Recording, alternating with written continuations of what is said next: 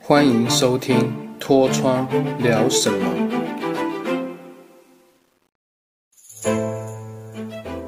Hello，大家好，我是你的好朋友脱窗，欢迎收听《脱窗聊什么》第十四集。今天要跟大家分享一下我的青光眼镭射手术的经过。过程其实真的其实非常的漫长，而且麻烦。该怎么说呢？因为当时在二零一六年的时候，台湾的医院也看的差不多。那香港大侠的朋友有介绍，在大陆深圳有一个很有名的医生，他有在帮人家做一个让青光眼患者。可以看更清楚的一个疗程，叫做睫状体光明。这部分的话，之后再跟大家详细说明。今天就针对镭射手术的过程跟大家说。首先，我们就一样搭着飞机，然后飞往香港大侠的家，安顿好之后，有预约好深圳的眼科。不过那也是我人生第一次进入到中国大陆，嗯，蛮新鲜的，也蛮紧张的，因为当时其实视力非常不好，也看得不是很清楚，走路也要需要搀扶。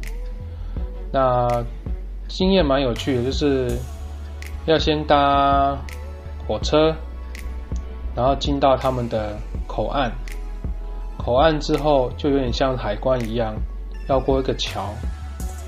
我觉得很神奇的就是，同一个地方，两样情。走过去之后通关，哦，欢迎台湾同胞，觉得蛮有趣的。一进去到深圳的时候，真心觉得，嗯，他们发展其实非常的进步，也有很多有趣的东西，包含就路边有那种，嗯，他们也有计程车，但他们就是也有那种机车型的计程车。我算是开了眼界，蛮有趣的，可以让你好几贴，好像也可以共乘。那当然，因为我们是第一次去，也会紧张，还是搭那种排班式的计程车。那第一次去也不晓得，人生地不熟。到一个停在一个某个地铁站，下车之后，跟着地图慢慢走，走着走着，就到了那个诊所。开始一样一连串的检查，然后办理住院，因为当时其实很不方便嘛。医生看完说：“哦，因为你眼压很高，其实很危险，建议先住院个一个星期。”那这边其实自己也蛮紧张，因为不晓得之后会什么疗程。然后住院之后，开始做一些眼压的测试、视力检查。然后眼底的检查，那确定判定说，我要先做睫状体光明这件事情。那这个针其实很神奇，就是它会在手术房一样，请你坐着，那把你的下眼帘拉开，扎进去一个，因为我看不到，不晓得什么针，然后其实很是非常的痛啊，然后也会出血，然后他会给你止血，擦药膏，休息完之后。再进诊间检查，他会询问你说：“你看的状况如何？有没有比较清楚？有没有比较亮？”但其实因为眼压太高了，所以也是 视神经萎缩很严重。那我跟医生说，其实没有太大的效果，好像也左右眼各挨了一针，很贵啊，那一针蛮贵的人民币吧，花了大侠很多钱，也谢谢大侠支持我跟照顾我。经过两三天的检查，眼科医生还决定说：“那你还是做一下镭射手术好了。”这应该是我从青光眼发生一路点药吃药都是没有做侵入性的手术，这是第一次，心中难免很忐忑啊。那也是安排在下午，好像晚上七八点吧。那一天其实就推进去，也算是。没有全身麻，就是麻那个眼球的部分。那哇，他们的器材也是蛮精良的，主要是过程，医生男医生确实是稍微就是力道比较大，不能说粗鲁，就是比较利落一点。那先是开左边的镭射手术，他就是大概打了十十几次镭射，打一打之后就非其实非常疼痛，因为眼压很高，打完之后立马包扎。止血，然后上药膏贴，那就推出去病房休息一个晚上。隔天早上就测眼压，测完果然就是有做有差了，但是眼睛基本上更惨，就是那时候已经基本上眼皮已经下垂了，然后已经看看东西很视线模糊。但唯一欣慰是眼压就降到七了，从当初五六十降到七，那医生也觉得说哦效果不错，那可能几天后我们再做一下。右边这只的镭射手术，那一样疗程就这样做，做完之后两只眼睛都压在十左右。那本来还蛮开心的啦，就是说，嗯，基本上应该不用再做第二次镭射，因为其实非常的痛苦。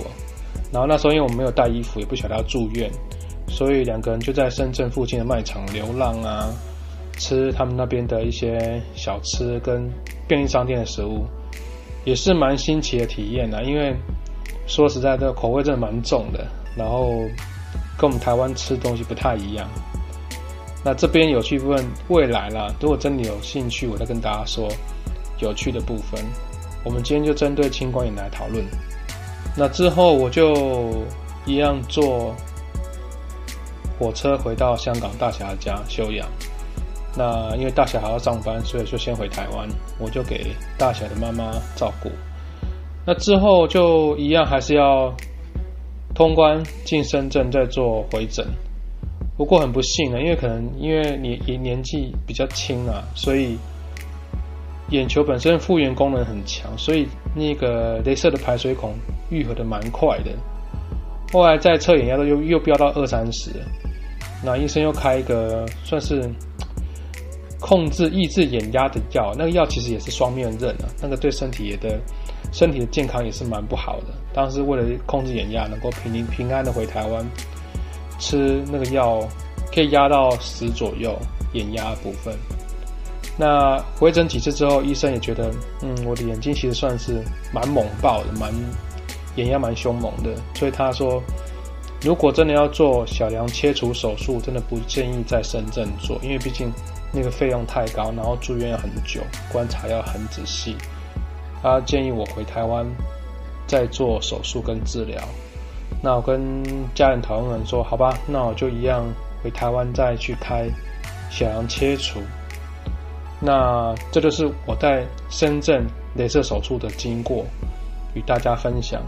不是每一个人都没有效了，有些人有效，有些人没有效。像我就是比较没有效这个部分。那之后就顺利回台湾，也挂到不错的眼科医生。进行了小梁切除手术，然后过程其实蛮夸张，那可能要另外开开一集说小梁切除的部分。那之后就算稳定住了。OK，这个是我的青光眼镭射手术的经过。如果大家还有什么疑问，也欢迎写 email 告诉我。那我们就下次见喽，拜拜。